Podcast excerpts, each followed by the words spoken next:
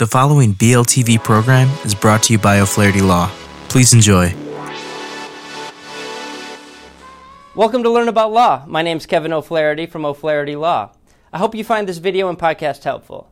If you need some help, please feel free to call us at 515 207 2006. We offer free consultations in many areas of law, and we have several geographic locations for your convenience. We serve all of Iowa. We're also happy to meet with you and provide most legal services virtually without requiring you to leave your home. Enjoy the video. Hello, I'm Gene Nassif, an attorney at O'Flaherty Law. I practice here in the state of Iowa, and my areas of practice include business and transactional matters, family law, and some landlord tenant issues. Now, today we're going to do a series on business entities in Iowa. Specifically, we're going to talk about sole proprietorships. In Iowa, sole proprietorship, sole proprietorships are more or less the basis format for forming a business. Sole proprietorships aren't a legal business entity themselves. It's considered one and the same from the person operating the entity. Because there is no difference between the individual and the business, sole proprietors do not need to file business tax returns. The business's profits or losses will be on the person's individual tax returns. As for liability, because there is no difference between you and the business, you are liable for anything the business engages in, whether it be a contract you make on behalf of the business or any litigation against the business.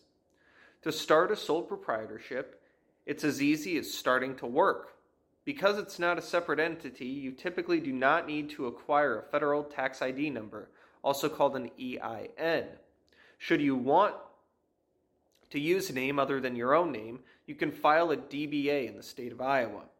This will allow you to use your business name to hold a bank account and to enter into contract under that name with other people. This is a fairly simple process involving checking the name you'd like in the Iowa Secretary of State's website then submitting the paperwork that you would like to uh, with the name you would like to use. Finally, there's the issue of business licensing.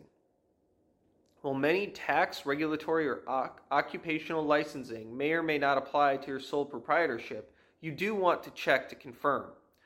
Check with the Iowa State, your local county, or city to see if you need to require a business license, specifically if the business is a restaurant or rental property. As always, if you have any additional questions, feel free to reach out to our office. Thank you very much. Hello again, this is Kevin O'Flaherty from O'Flaherty Law. I hope you enjoyed this video and podcast. If you did, we'd love it if you'd subscribe to our channel. If you need legal help in this or any other area of law, please do not hesitate to reach out and schedule a consultation. Most consultations are free and all can be conducted remotely if you'd like. Please email us, book online, or call us at 515 207 2006. We have many locations for your convenience. We serve all of Iowa. Thank you again for watching.